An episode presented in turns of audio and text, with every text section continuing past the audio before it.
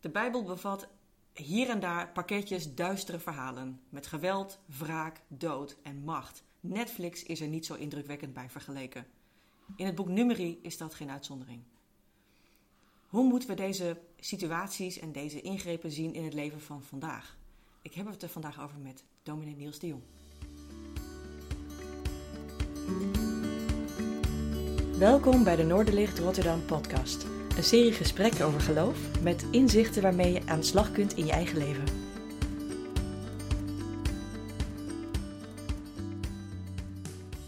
Hey Niels. Goedemorgen. Ja, ik kreeg huiswerk mee. Drie duistere verhalen. Ja, Nou, viel niet mee hè? nee. Nee. Hoe vond je ze zelf? eh? Nou, het zijn ook niet mijn favoriete verhalen, moet ik zeggen. Nee. Eh, nee, lastig. De een nog meer dan de ander, maar eh, Ja, nee, zeker als ik, eh, het zijn wel, als ik, eh, soms heb je de neiging om een bepaalde delen uit de Bijbel toch maar gewoon eruit te halen. Dan, eh, dan, zit even hier, overslaan. ja, dan zitten hier wel kandidaten bij die ik er graag eh uit zou halen. Ja, op Netflix kan dat. Dan scroll je Ja. door en kies je wat anders, maar wij gaan er niet voorbij. Nee, want blijkbaar staan ze er toch niet helemaal voor niks in, denk ik dan. Anders hadden ze er niet in gestaan. There we go. Eh, ja, eh, het eerste huiswerkdeel wat ik kreeg was nummer 16 en 17, eh, waarin het eh, gezag van Mozes en Aaron wordt betwist. Mozes lijkt zich hier de macht van God enigszins tot zijn persoon toe te kennen en een beetje een grens te overschrijden. Zou je hier kunnen interpreteren? Bijvoorbeeld door een zinnetje als: Is het u niet genoeg, zegt hij dan tegen een volk, dat hij en uw stamgenoten, de Levieten, in zijn nabijheid heeft toegelaten? Dus hij maakt beslissingen. Hoe zit dat eigenlijk met, met dat verhaal die ja, opstand? dus er zijn levieten, hè, dat, de, tot die stam behoorden Mozes en Aaron ook. Mhm. Die, eh, die kunnen niet zo hebben dat, eh, dat, dat Mozes en Aaron eh, de vooruitgeschoven posities hebben, hè, de leiderschapsposities, en die, die willen het ook. Mhm.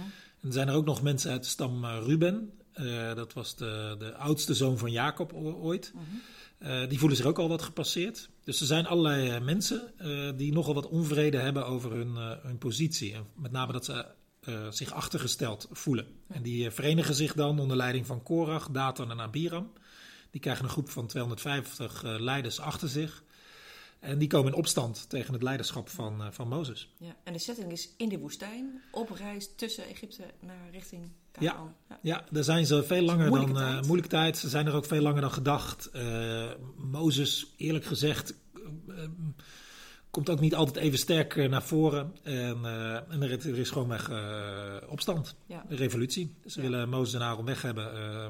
Uit en, onvrede. Uit onvrede, ja. En hier en daar ook van, nou ja, dan kunnen wij het misschien maar overnemen, want dit is ook geen manier meer. Ja. Zoiets. Ja, jaloezie speelt een rol. En, eh, ja, het gaat, gaat er niet echt, of daar lees je niet van, van dat ze een andere richting op willen. Of dat ze, dat ze een bepaalde visie hebben op de toekomst. Of dat het te doen is om de Israëlieten iets, iets beters te geven. Nee, ze willen gewoon die positie hebben. Ja. En daar Ja. zit hun fout. Ja, eh, mogelijk gevoed, maar dat is ook een interpretatie uit onvrede over dat het al zo lang zo moeilijk is.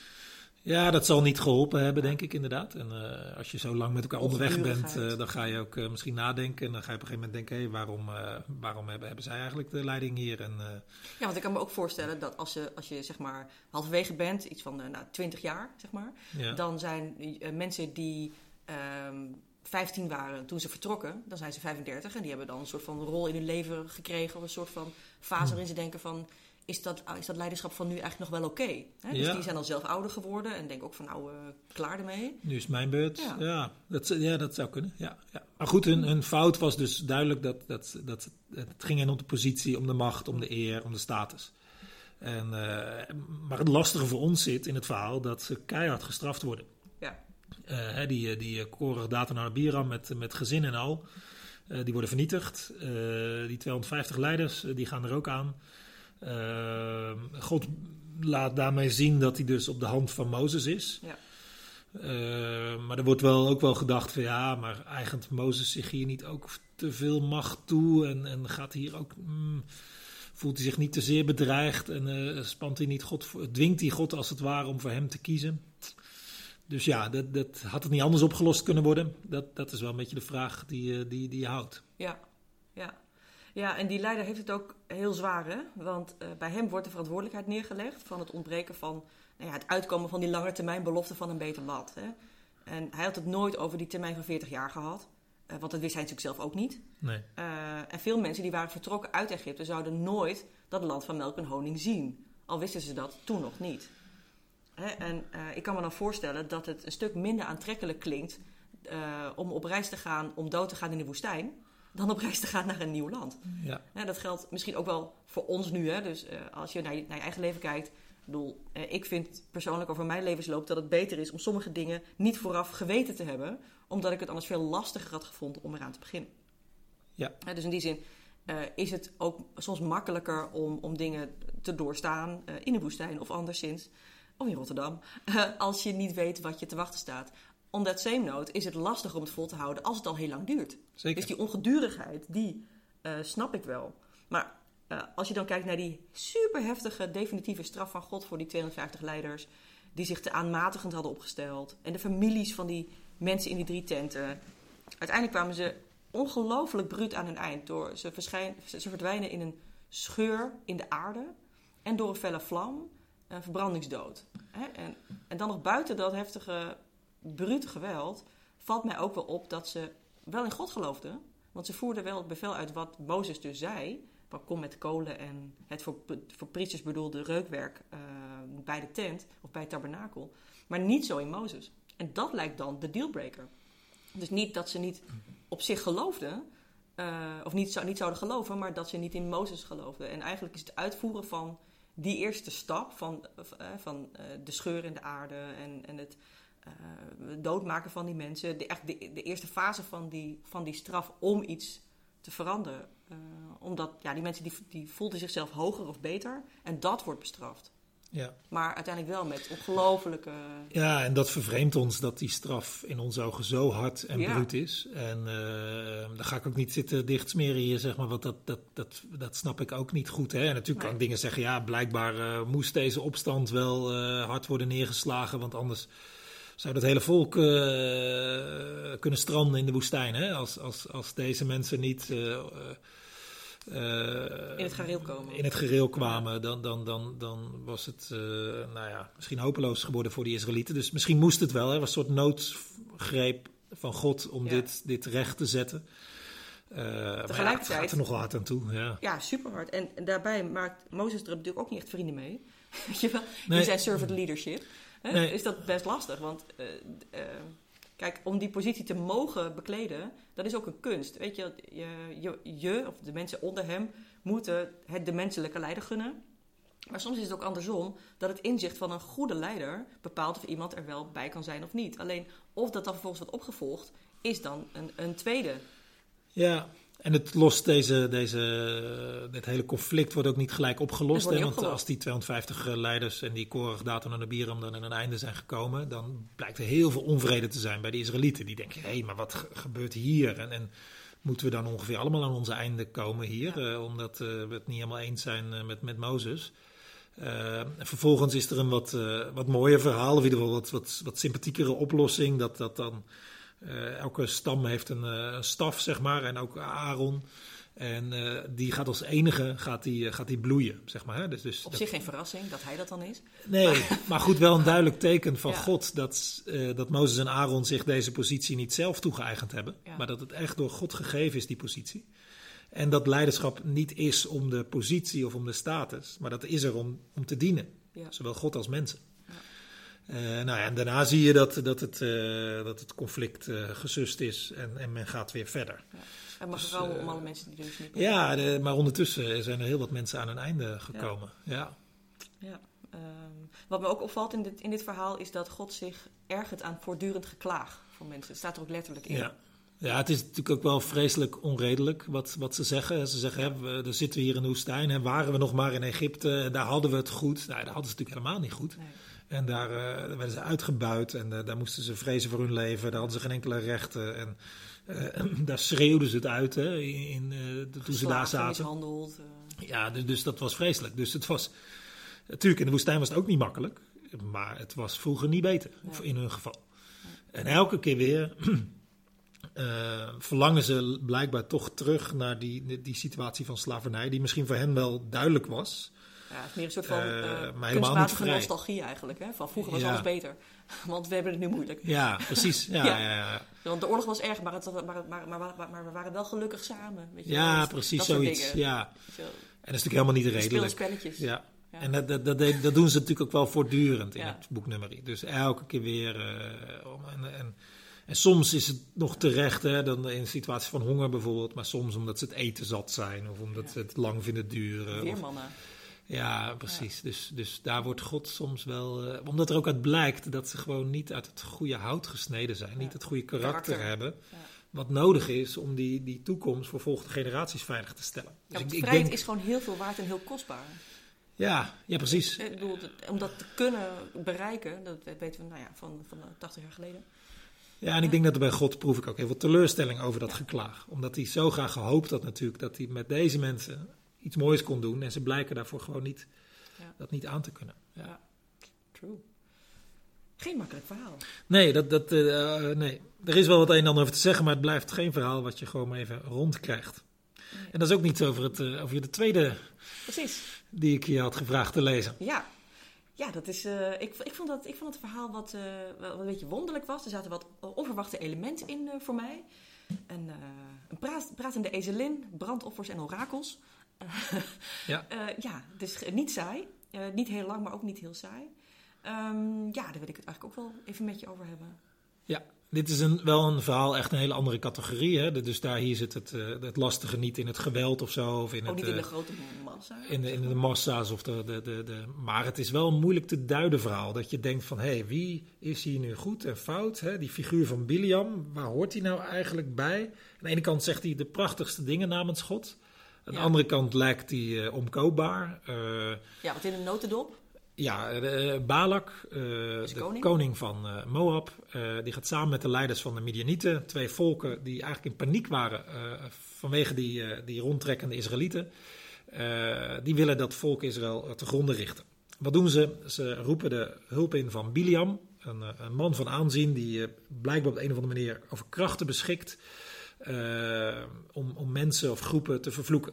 Dus ze denken van we geven die Biliam goed geld, veel eer en dan kan hij die eh, Israëlieten eh, vervloeken. Nou, Biliam gaat dat vragen aan God of dat een goed idee is. En er komt een klip en klaar antwoord: nee, Biliam, dat ga je niet doen. Dat, dat, ga niet met deze mensen mee. Nou, dat geeft hij terug. Balak en Kompanen komen gewoon weer terug. Die zeggen: Nou, we geven je nog meer eer, we belonen je nog meer eh, als je ze vervloekt. Nou, Biliam zegt: Nou, ik zal het weer vragen eh, aan God. Hij, hij wist natuurlijk het antwoord al. Dat, dat was niet goed, zeg maar. Hij had het ook niet weer moeten vragen. Maar tot, eh, tot de verbazing van de lezer zegt God dan, en waarschijnlijk om te zeggen, ja, jij accepteert geen nee blijkbaar, nou ga dan maar mee met dat volk. Zegt God ook nou, ga, ga dan maar mee. En dan zal ik je wel in de mond leggen wat je moet zeggen. Dus Biliam gaat mee. En wat gebeurt er? Op het moment suprem spreekt hij geen vloek uit, maar een zegen over het volk. Eh, dat het zo goed zal gaan en, enzovoort enzovoort.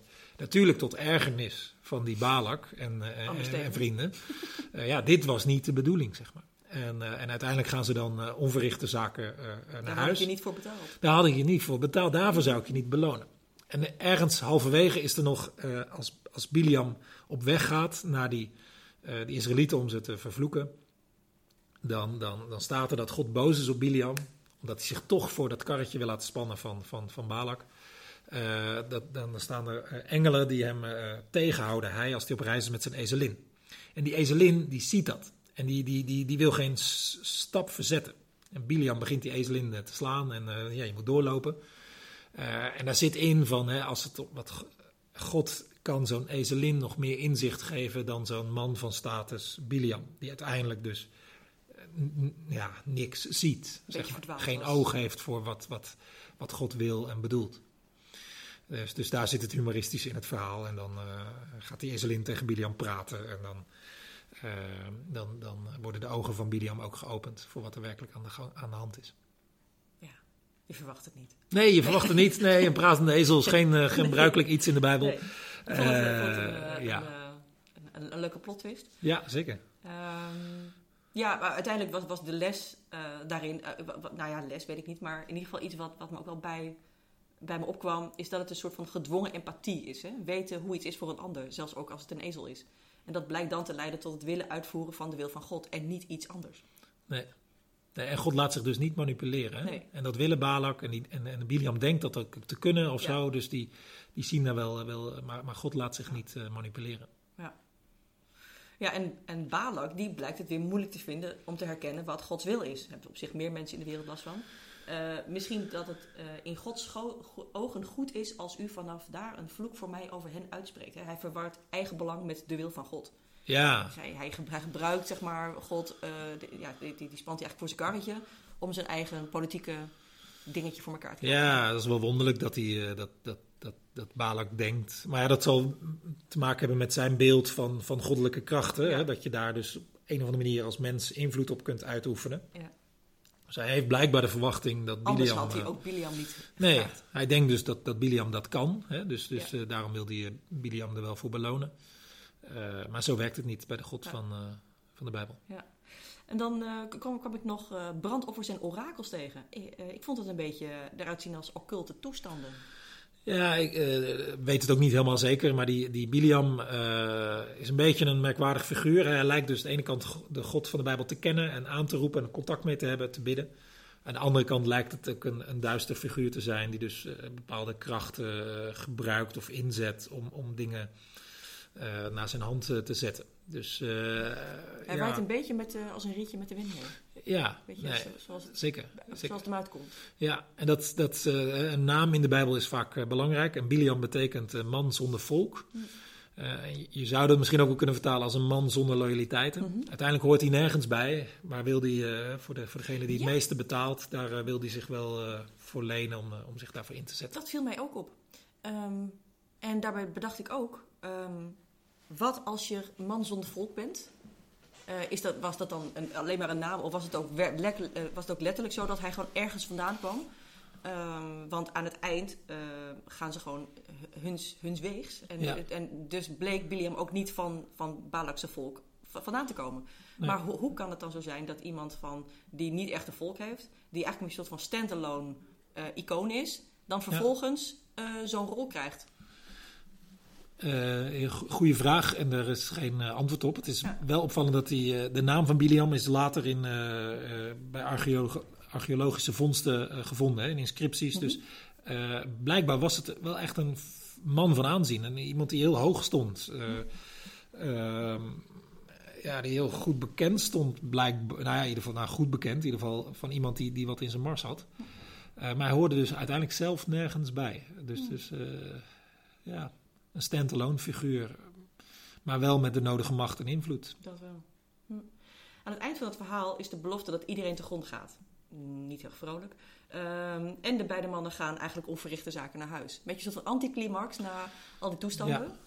Eh, Ja. Ik vond het eigenlijk ook wel een soort van grappig. Ja. het heel gek eigenlijk. Ik bedoel, hele akelige boodschap, maar tegelijkertijd ook, nou ja. Maar goed, ehm, ja, het, het heeft eigenlijk iets van... Ken je die ene mop van die, van die, van die, van die, van die bakker en die tandarts die op vakantie gingen? Nou, ze gingen niet. Oh, Weet ja. je wel? Ja, Zo. nee, de- dus het eindigt allemaal echt in een anticlimax. Ieder zeker voor Balak en, Ja. en, en zijn, eh, zijn medeleiders. En misschien ook wel voor Biliam, want die heeft het heeft Die allemaal niet. weg. Ja, Ja. dat heeft ook nergens toe geleid wat hij, wat hij probeerde. Ehm, en, en, en de Israëlieten die wisten van niks. Hè? Dus die, die weten niet dat, dat God hen op. buiten hun gezicht heeft beschermd en, eh, en juist heeft eh, willen zegenen extra. Dat is zeg maar door de onuitgesproken boodschap. Ja. Je, wordt, je wordt ook beschermd als je die door hebt. Precies, ja, ze wisten niet eens dat ze bedreigd werden en toch werden ze eh, beschermd. Ja. Dat is ook wel mooi. Ja. ja. Derde verhaal. Ja, dat is eh, nog de lastigste ja, die van de stilte drie. Die, die was even nodig. Ja, ja. Nee, dus, dus die Balak en Bibliam is een moeilijk te duiden verhaal, maar er zitten toch wel allerlei verborgen aardige lessen in. Maar dit verhaal is dat je denkt, Ja. nou, zitten hier nou nog... eh, Ja, het gaat in de notendop over het opdracht van God om wraak te nemen. Het heeft zelfs wat jihadachtige karakteristieken om in naam van de Heer mensen uit te roeien. En eh, toen ik het las, ja, ik vond het niet voor kinderoortjes bes- bestemd. Eh, vrouwenmoord, maagden redden voor je eigen volk, tenten in de fik steken, vee en bezittingen stelen. En niet een klein beetje. Twee- eh, 72.000 runderen, 61.000 ezels, 32.000 maagden buit en meer goederen en mensen in de duizendtallen. Ik heb daar wel wat moeite mee. En het goud gaat de tent in. Nou, Niels. Ja. Nee, ik heb er ook moeite mee. Ja, dat, en ik denk iedereen eh, die dit leest, eh, dat je denkt, oh, staat dit ook in de Bijbel? Want wat, wat, wat was de opdracht? Waarom? Nou, de- opdracht was om, om die Midianieten te straffen. Hè? Dus, dus het was de, een, een, eh, zij stonden vijandig tegenover het volk Israël. Zij wilden eh, het volk Israël kwaad doen. Dat deden ze ook. Heel lafhartig, laag bij de grond. Dus het waren geen lievertjes, hè, die, die Midianieten, om het zo maar eens even te zeggen. Dus ja, ik kan- zelfs zeggen, ja, ze verdienden ook ergens wel straf of zo. Of, of in ieder geval dat ze de halt werden toegeroepen of eh, dat, dat de Israëlieten zich zouden verdedigen. Maar het lastige is dat hier eh, God eh, vraagt van de Israëlieten om, om, om ten aanval te gaan aan, om op die mensen, ja, om, wraak te nemen Ja. voor wat ze gedaan hadden. Hè. Dus, dus dat ze fout waren, Allah, hè, dat kunnen we nog indenken, dat die Midianieten vast heel fout waren. Maar dat ze daarvoor gewroken worden, ja, dat vinden wij wel lastig. Ja, vooral omdat we ook op andere delen in de Bijbel lezen van... eh, geen wraak nemen, laat het maar aan God over. Ja, nou ja, en dat eh, zou je kunnen zeggen. Ja, van, ja, dat is de opdracht om dat zelf te doen. Nou, nou, Ja, ja, nou je zou kunnen zeggen, oké, het, is- het is hier dus een duidelijke eh, opdracht van God, dus dit is wel Gods wraak. dus, dus dat wordt dan door mensen uitgevoerd, maar dit is niet wat de Israëlieten zelf bedacht hadden om te doen. Ze worden ook nergens gevraagd om dit naar eigen inzicht ook vaker te doen of zo. Ze- helemaal niet. Ehm, maar het blijft, eh, Letterlijk en figuurlijk oud-testamentisch. ja, Echt ja, super heftig. heel heftig. Een van de, ja, Ja, ja ik, vind het, ik vind het heel lastig eh, sowieso. Ik ben zelf een vrouw, dus eh, ik vind het heel moeilijk om, om, om dat te, om te lezen, zeg maar. En dat het dan Godse bedoeling is om dat op die manier gedaan wordt. Ik vind, ik vind het echt heel pittig. Ja. En sommige dingen, daar, daar kunnen we denk ik niet een eenduidig antwoord op, op vinden. eh, en blijven gewoon naar op zoek. Nee, ja, kijk, in een rondkrijgen doe ik het ook niet. Natuurlijk kan ik wel zeggen van ja, het waren ook primitieve tijden, dus het ging er ook primitief aan toe. Eh, dat waren blijkbaar de gebruiken in, in, eh, in, om, om, om, om op die manier oorlogsrecht of zo, hè, dat kenden ze niet. Dus dit, dit, zo ging het blijkbaar in die tijd. en daarin was het volk Israël niet anders dan omliggende volken. Ik kan zeggen van ja, dat, dat, die Midianieten waren ook heel slecht en die moesten ge- gestraft worden, want anders zouden ze nog veel vaker eh, de Israëlieten eh, kwaad doen. Of, of eh, was, als de Israëlieten de Midianieten niet zouden verslaan, dan zouden de Midianieten wel de Israëlieten verslaan. Eh, ja, Ja, wat, wat ik er weer wel mee kan, dat, is, dat is zien dat de menselijke aard er in bepaalde omstandigheden toe bereid is dit soort dingen te doen. Eh, Ja. ook, van, ook vandaag zijn er oorlogen in de wereld en zien we dingen op het journaal die het daglicht echt niet kunnen verdragen. Eh, dingen die je, eh, nou ja, gewoon je, je hart verscheuren, zeg maar. Hè? Ja. Eh, met, met, met soortgelijk geweld, misschien nog wel eh, hetzelfde, erger. Eh, dus mensen zijn daartoe in, eh, in staat. Daar, daar, daar- dus daar, daar kan ik iets mee, eh, helaas. Eh, maar dat, dat dat dan de opdracht van God is, dat vind ik dan heel, vind ik echt heel ingewikkeld. ja, Dus het is, het is Ja. denk ik niet alleen maar van het was primitief ooit. Eh, dat was natuurlijk ongetwijfeld omdat Ja. we inderdaad niet recht hadden. Maar het- de menselijke aard doet het nog steeds. Eh, alleen met, met wat voor driver dan? Wat is dan, de, wat is dan dat wat je aanspoort? ja, nou ja, wat ik kan bedenken is dat, dat het voortbestaan en daarmee de roeping en de missie en de opdracht die Israël had, zeg maar, hè, ook, ook voor, voor, voor generaties later en voor, voor de hele wereld ergens, hè, dat- dat God via dat volk de hele wereld wilde zegenen. Ja, dat, dat voortbestaan van die Israëlieten, eh, die toekomst van die Israëlieten, die wordt zo bedreigd dat, dat hij wel Ja. moet ingrijpen om die Midianieten eh, uit de weg te ruimen. Ja, maar er wel het goud houden. En de, en de maagden. Dat vind ik ook iets bizars. Want je gaat dus eh, wel eh, de vrouw gevangen zetten die, die al iets hadden gehad met, met iemand van dat volk. Maar dan de maagden die zijn dan nog wel te redden of zo. Ja, die hebben natuurlijk ook gewoon verstand. Die hebben natuurlijk ook gewoon een ervaring. Die hebben ook eh, hun hele volk gemist. En die heb je, heb je dan in een nieuw volk. Hoe, hoe dan? Ja, Ik vind het eh, echt geen bizar. idee dat... eh, Is dat bizar? ja, Ik vind het dat bizar. kun je niet voorstellen nee, hoe Nee. dat gegaan is. Stel je voor, je, je, je, je bent een van die mensen. Of je, Ja. ja. het is echt ongekend. Hoe dan Ja. ook, eh, er zijn ingewikkelde en duistere verhalen ook in de Bijbel. Ja, zeker. En daar is nog Ja. één ding dat, dat om er nog, hè, wat je in de Bijbel wel vaker ziet, en daar valt dit misschien onder, dat eh, de grote Bijbelse lijn is dat er ergens een eindoordeel komt, zeg maar. Dat God Ja. de dingen gaat rechtzetten, dat, dat, dat eh, dingen die daglicht niet kunnen verdragen, dat die in het licht komen en geoordeeld worden. En dat, dat, dat eh, kwaaddoeners en, en noem maar op, eh, alle mensenrechtsschendingen en zo, dat dat allemaal rechtgezet wordt en Ja. geoordeeld wordt en gestraft wordt. En dat is denk ik iets eh, gelukkigs. Hè? Dus, dus dat er toch ergens iets van een eindoordeel komt. En je ziet in de Bijbel dat soms zo'n eindafrekening naar voren wordt gehaald, zeg maar. Omdat, omdat blijkbaar het, zo uit de hand lijkt te lopen, of het kwaad is zo erg, of, of dat, dat soms, dus, dus dat zie je bijvoorbeeld met de zonvloed, of, of ook hier misschien, dat het, dat het eindoordeel naar voren wordt geschoven om, om des te meer kwaad te voorkomen. Ja, ja. Allemaal interpretaties uiteraard, waar we uiteindelijk het definitieve antwoord niet op weten. Zeker. Um, ja, en ik vind het wel, ik bedoel, eh, hoe akelig het hier en daar ook is, deze, deze verhalen. Ze hebben ook af en toe uh, interessante plot twists. En ook wel wat lessen waar we wat over kunnen hebben. Hè, ja, over servant leadership, hè, over dienend leiderschap.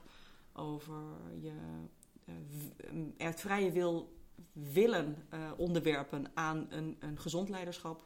dat dingen niet altijd lopen zoals je wilt. dat er soms hele onverwachte heldinnen ja, zijn. Ja dat, het, ehm, dat sommige dingen niet, niet voorspelbaar zijn. En dat het misschien maar beter is dat je sommige dingen niet weet als je ergens middenin zit. Ja, en als ik nog één eh, les aan mag toevoegen, is dat het dus. De Bijbel is dus geen sprookjesboek of wereldvreemd. Of, uh, dus, dus deze dingen die vreselijk zijn, die gebeuren. Dat is wel de, dat is wel de wereld waarin wij ook nu leven, zeg maar. Dus, dus, dat is ook het prangende eraan, Ja, dus de, de, Bijbel, de, ja, het is er ook. ook. En dat is ook de menselijke aard. En dit gebeurt ook. En, dit, en, en en, en, de Bijbel doet niet alsof dat allemaal wel meevalt of zo. Of dat het, uh, nou, ik kijk niet de andere kant op. En dat poetsen we niet weg bij de poets, dat, En dat poetsen we dan ook maar niet weg als we, als we op zo'n verhaal stuiten. Nee. Zo. Dankjewel voor dit gesprek. Jij bedankt. Bedankt dat je luisterde naar de Noorderlicht Rotterdam podcast. We hopen dat je er iets aan had deze keer. Je kunt alle afleveringen beluisteren via Spotify, YouTube, Apple Podcasts, Google Podcasts en natuurlijk via www.noorderlichtrotterdam.nl. Heb je een verzoek voor een onderwerp of heb je een suggestie voor een gast in de podcast? Stuur dan een mailtje naar podcast.noorderlichtrotterdam.nl of vertel het ons via Twitter. Tot de volgende keer!